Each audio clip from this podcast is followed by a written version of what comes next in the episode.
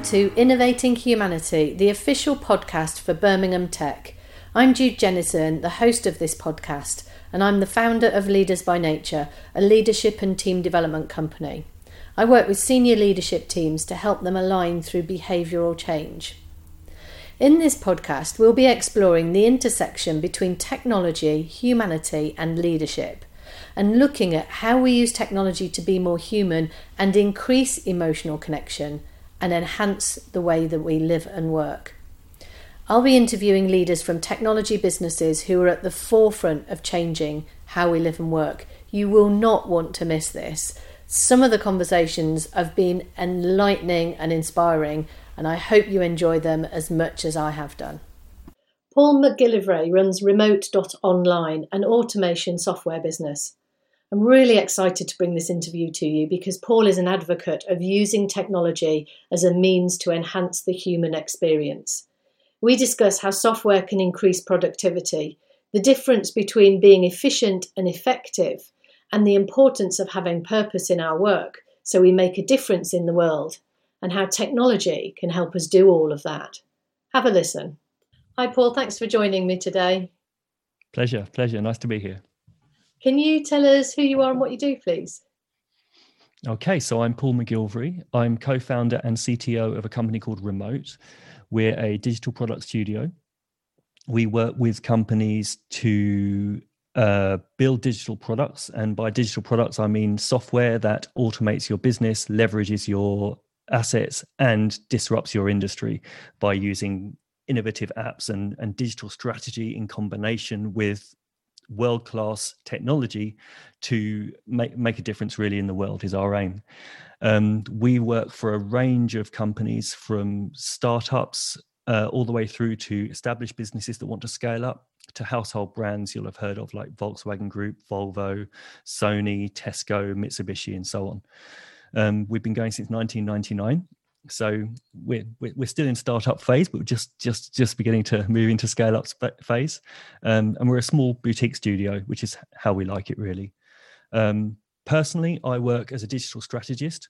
So i work with companies to define their goals define their vision and to determine how technology can help them achieve those goals.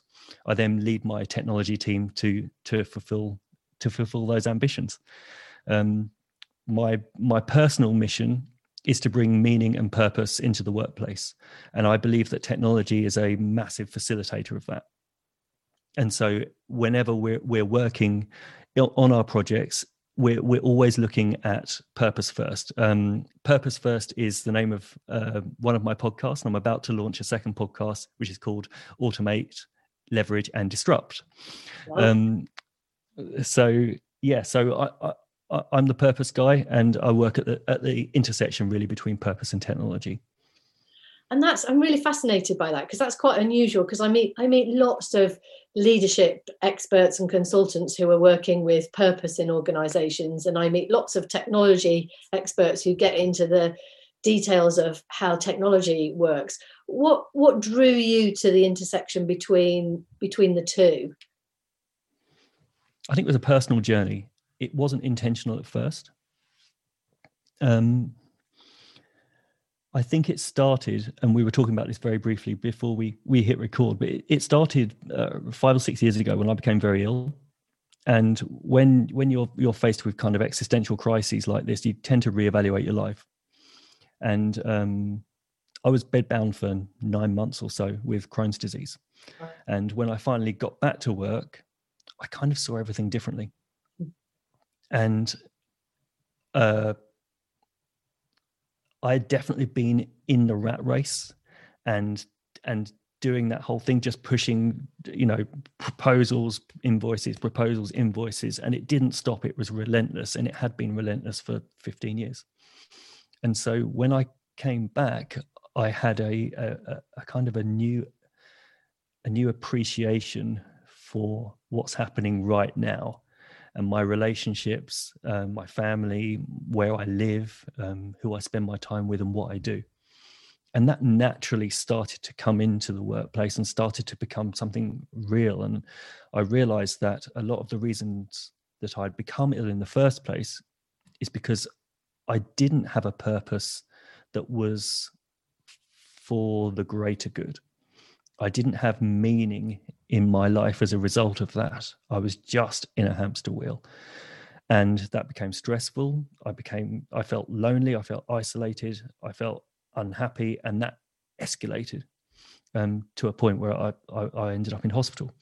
So, you know, obviously no one wants to repeat those kind of things. And obviously it was a big, you know, it was a, a big awakening moment for me. So, so yeah, since then, I, I guess I've I've spent my time realizing that technology, what I do is the thing that can stop other people from having to go through what I did, um, which is a beautiful irony there.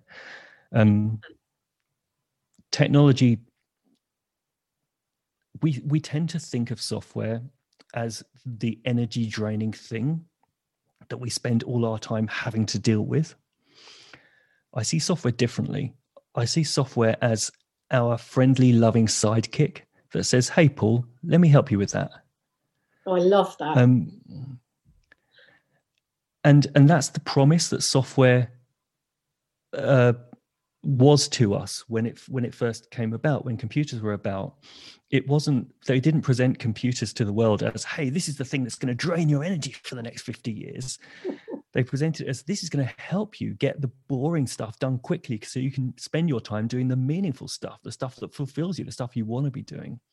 And so yeah I, I, I feel and that it's very much my intention to make sure that that i help to build that software um, that can help you get this stuff out of the way or just do it for you so that you can you can appreciate now and appreciate your life right now and and do the work that needs to be done which is the work that only humans can do um, only humans can bring compassion and empathy and love and creativity to a certain extent into our daily lives so we really should be spending our time doing those things mm. and letting the computer do the other stuff. We weren't born, I believe, um, whether we believe you know that we were born for a particular reason or, or whatever, it's almost by the by. But as far as I'm concerned, I wasn't born to spend my days doing boring, monot- monotonous, stressful tasks. Um, there's more to life than that, and we just need to look out the window to see that. Yeah, and it's interesting, isn't it? Because the whole um, industrial age was born out of that, wasn't it? And then the technological age of technology is is all about how do we use technology to enhance our our human ex- experience and existence.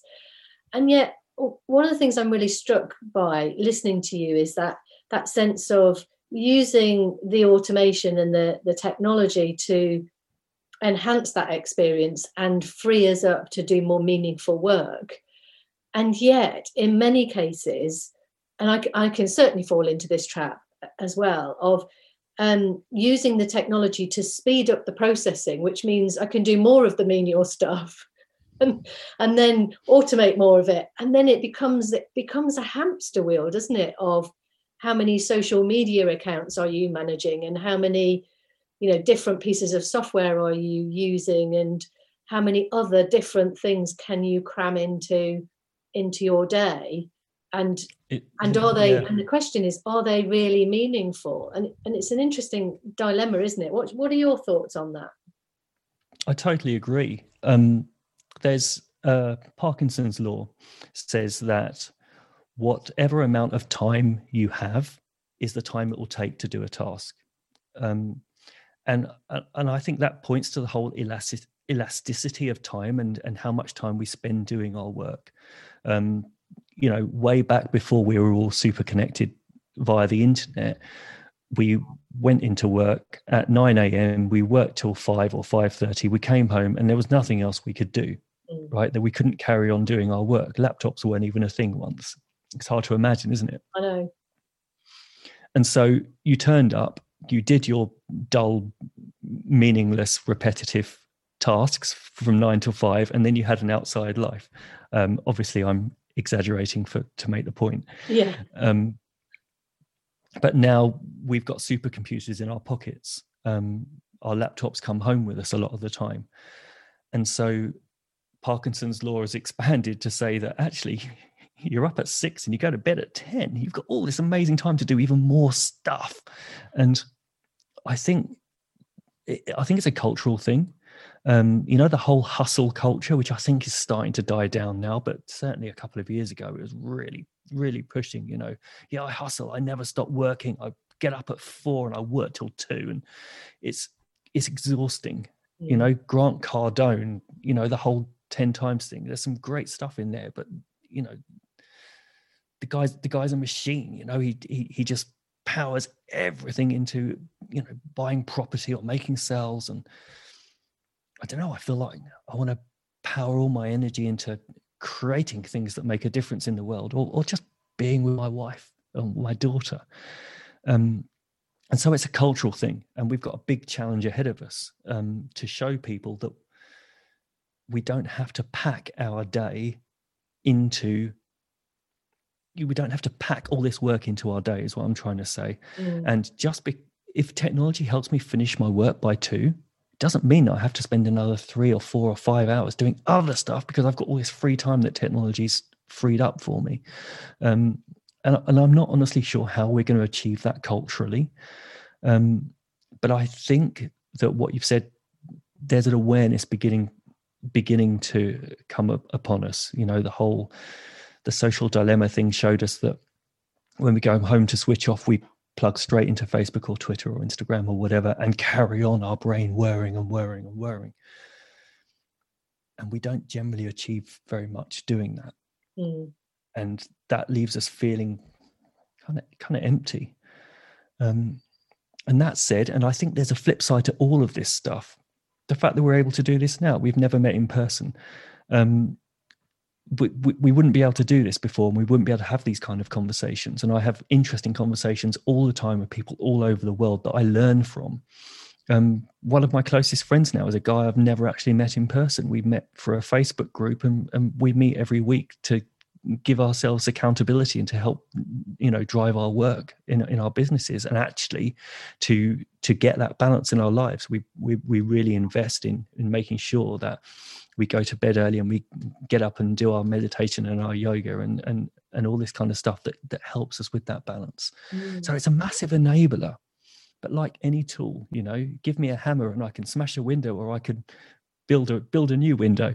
Um, it's up to us and so there's there's something to do with the human the, the human brain and how it works and, and what we're attracted to i guess in there.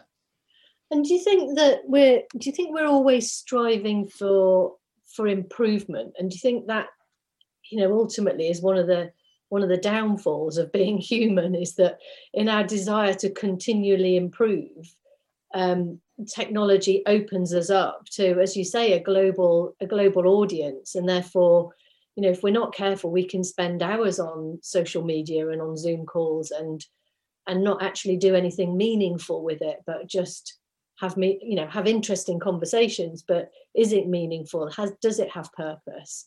Do you, do you mm. think that the onus is on us as individuals to now to start to say we you know we're the, we're the first generation that have actually got to free up time rather than um, use our time? You know you think of sort of a generation ago 25 30 years ago when we had leisure time we were thinking about how do we fill that leisure time?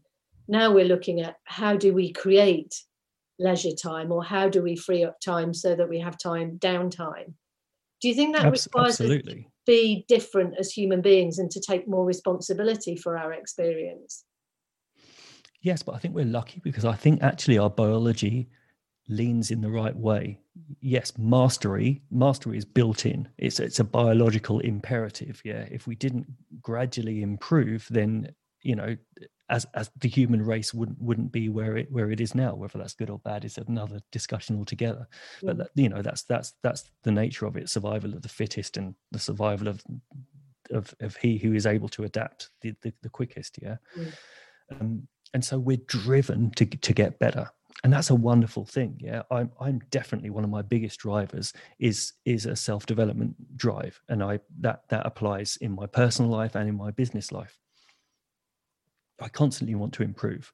Um, every time I do a podcast interview, I want it to be better than the last one, and I want my technology to support me. I've got a better microphone and better headphones, and you know, th- there's that. But but there's also, yeah, I want to make sure that I apply discipline to my day. I want to make sure that I do meditate every day because I know that the rest of my day is better when I do. Um, I want to make sure that when I have a conversation with someone, it is meaningful and it serves them, it helps them, and they go away feeling inspired or or you know have, have had some kind of value. That's a that's a personal value to me.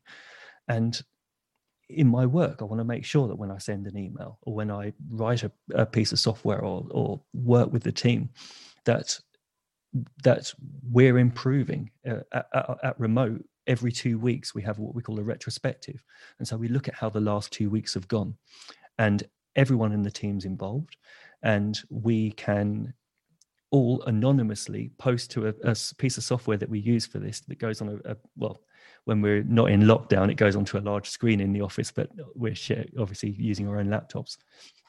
And everyone can say something that that didn't quite go right or that, that they felt could improve in the last couple of weeks. And then we talk about what systems and processes can we put in place to, to ease that improvement and we make action points and that's technology completely helping us to get better and having done that for a year year and a half now we have noticeably leveled up as a company as a result and individually leveled up as people as a result. So this is built in. And when you have the discipline to apply that need for more in a way that actually equates to a need for better, more fulfilling, more effective, um, productivity can be endless productivity for productivity's sake, right? Mm. But actually, if you're effective rather than efficient, if that's where your focus is, then well, effective at what? And well, then so just talk becomes... talk me through that then, the difference for you between effective and efficient. Well, I could spend I could I could spend the whole day ticking off a to-do list of unimportant, meaningless tasks.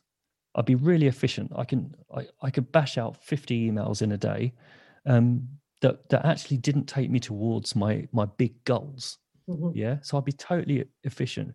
But effective, for something to be effective, it has to actually impact your end goals. That's the way I see it. And so if if we're thinking how effect how effective am I? What mm. effect am I having in the world, right?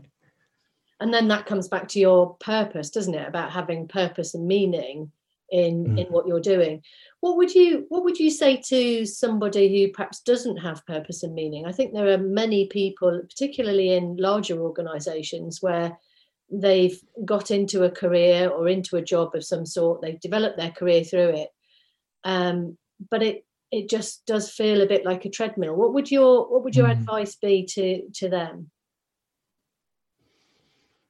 i think we have a sense when we talk about purpose, we often relate it to the idea of finding your purpose, okay? As in, there's one thing I was born to do. It's destiny, okay? If I can find that one thing, I, I can be a superhero and, and, and, and make a massive difference in the world. You know, we talk about this. I've talked about this because it's exciting. It fills you with with with with excitement and drive and motivation. But actually, I think the reality is subtly different. Cal Newport uh, talks about this um, in his book. Let me try and see if I can find the name from the back of my brain. So good they can't ignore you. He talks about this brilliantly. So it's like there's a there's a set of stages we go through, and so we pick something that we like to do as a career, say, and it could be anything. Um, and that's the, that's the first thing. We think we have to find the thing that we were born to do as a career, but actually, we just pick something. We generally find ourselves stumbling into careers that we didn't expect. Sixty-six percent of children going into school now will have careers that don't that don't exist yet, mm-hmm. according to statistics. Right? Yeah. Um, so that's quite challenging for a start to to find what career you're going to do. So we go into our career, and Cal Newport's route is that whatever it is you find yourself doing, you aim for mastery in that thing. Mm. And the way that you achieve mastery in any practice, in any discipline, is is by the um, the practice of his actual phrase has fallen out of my head because I'm searching for it. But it's it's but it's a, a disciplined practice. Um, and so when we have an applied practice, which is which which basically is when I do this, every time I do it, I'm going to try and be better at it. Okay, so it's applying mastery to our work. When you try and apply mastery to your work, actually, you could be working on an assembly line and still be applying mastery to it. So even the most trivial and meaningless task at that point mm-hmm. can, can, you can apply ma- mastery to it and, and, and a certain a certain discipline to it. When you do this, you find yourself getting better at it. When you can do this to a certain level, you find yourself going into flow. You know the whole timeless, spaceless state where everything comes easily and, and genius can be found and creativity is born. Mm. That, that whole discipline practice and mastery brings us into there. Once we get to a certain point we suddenly find that we have career capital as he says. And so when we're that good at any job that we're given we generally find that we have some leverage in what we do um, so when i got to a certain point in my career i wasn't just building websites myself i was leading teams that built websites and then we realized that that actually the skill level we got to meant that we could do more than websites. We could build build online software. We could make uh, build online software and apps that made a difference, right? And so so as we had this leverage, we could suddenly say, well, we do this now, and we could we could demand, you know, demand is is a strong word, but we could say, well, this is what we cost, and these are the people we work with. Um, and that's all because of the mastery and this you know the retrospectives and the rhythms and routines that we place on ourselves um, to, to have this practice and this and, and this mastery once you once you have this leverage and can can direct your your career in a particular way you come to a point and for some reason i always visualize it in the same way. It's as if you've been running for a very long time and eventually find yourself at a precipice. It's kind of like a cliff. And once you whereas pre- previously you could only see the horizon it looked like it was going to go on forever all of a sudden you find yourself at this pre- precipice where you can see the sea and it goes on for in, in infinity. And you can that's the point in your career where you see intersections intersections between what you're doing and other things in your industry and other industries and how they change. This is how I found myself working at the intersection of, of, of technology and, and purpose because I suddenly I saw other aspects of my life crossing with what I was doing in my career. And all of a sudden, you're doing something very unique. When you can work out how you can find yourself doing that unique work for the good of others, because everything has to come from a sense of service. You can't be self-serving and, and follow this route. It, it, just, it just doesn't work. It just falls apart. But if from the start, and again, purpose first is, you know, it, it works in every every way. If you can find how can I put this thing that I do that I'm mastering f- for the good of others, all of a sudden you're in service to something big and you find that you have purpose. You find a purpose Mm. Because your purpose is, I do this and I do it well, and it intersects with this, and I do that well too. And that's how I serve others. That's my purpose. Love it. I love it. Um, Once so, we've got this, yes, go, go, on, on. go on.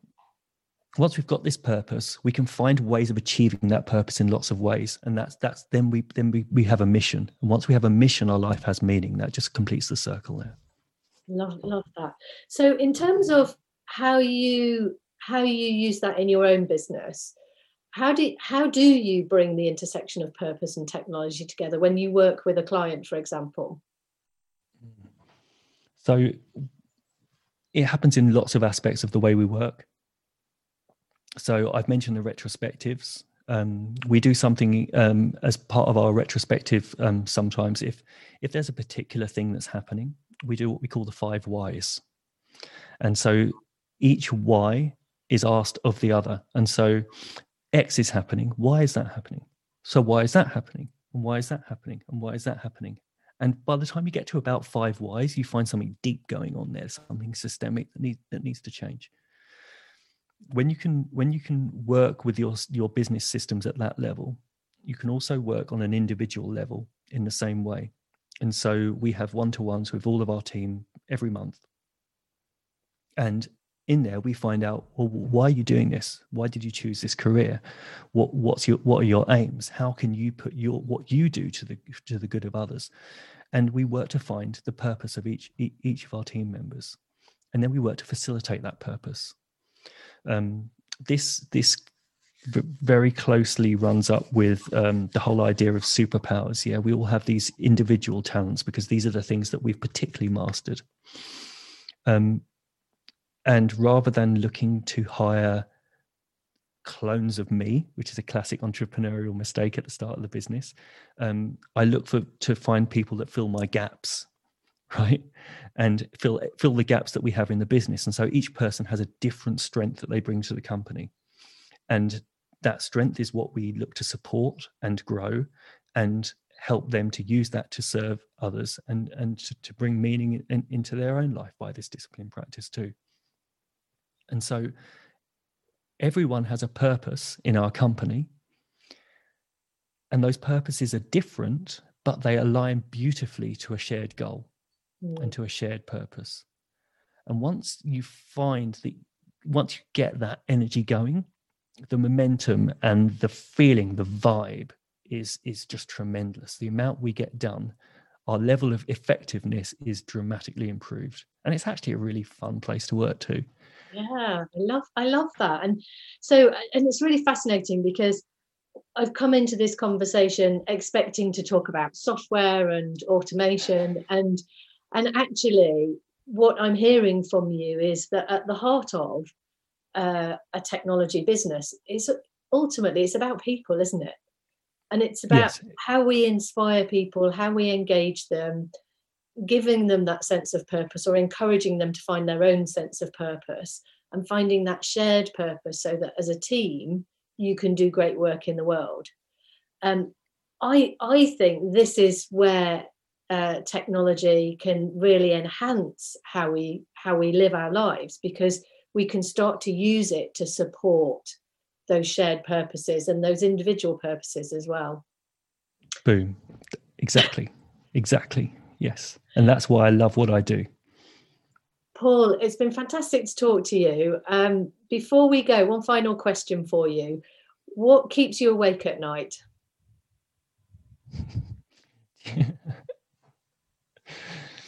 That's a great question. I guess that can go two ways, can't it?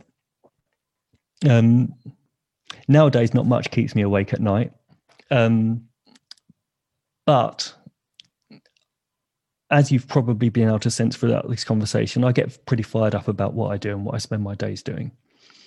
And there's something really exciting happening right now in technology that that is going to mean that the landscape of, of work and probably our lives is going to be quite different in maybe five years five years time and that's the emergence of several really exciting exponential technologies at once the the, the emergence and, and combination of those technologies.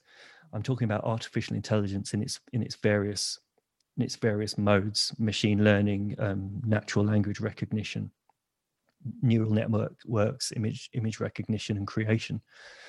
Um, along with the what's the word?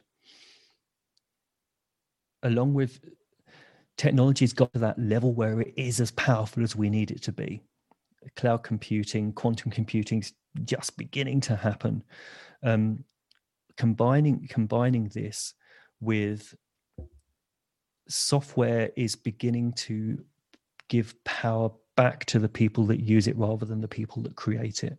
Mm. And in that, 10, 15 years ago, if you needed to automate your business, you needed to come to someone like me. And you, frankly, you needed to spend a lot of money back then to, to build a custom software system. Now, companies still do that, I'm glad, um, because, you know, scaling companies uh, and large companies they need very specific custom custom work doing um, which you know you can't just get off the shelf mm-hmm. but increasingly off the shelf uh, cloud software is becoming more and more powerful and it's enabling more and more people from the solopreneur all the way up to, to decent sized businesses to create their automations.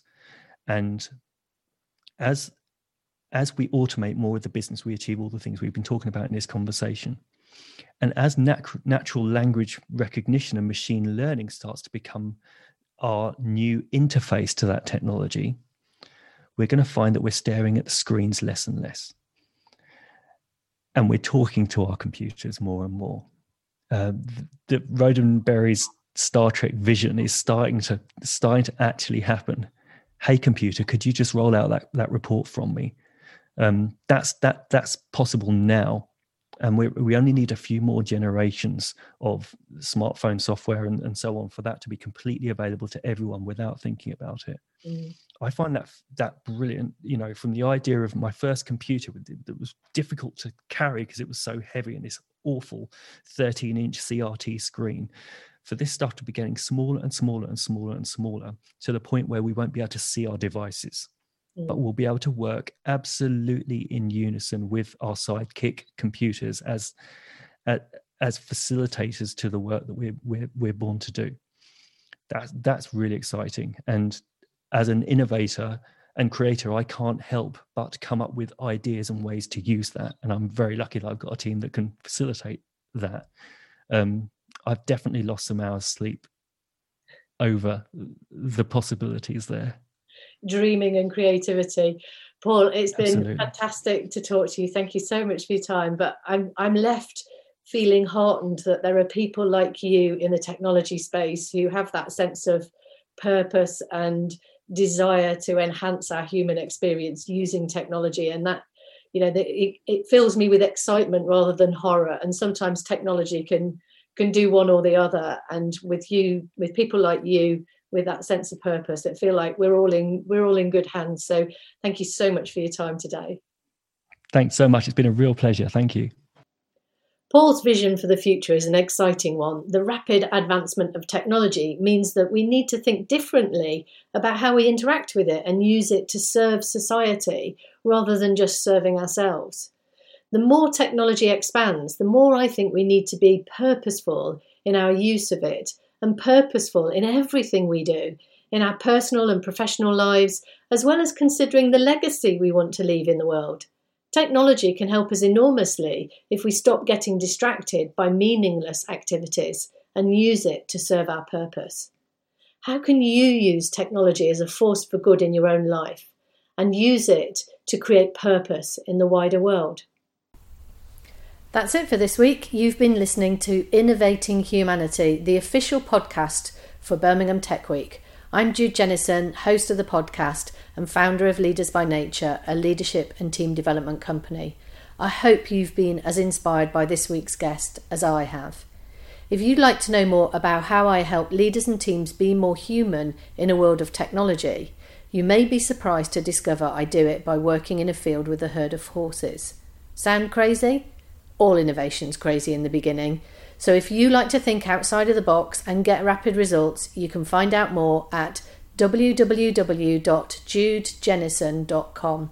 And if you'd like to find out more about the exciting technology scene in Birmingham, hop onto the Birmingham Tech website at www.birminghamtechweek.com.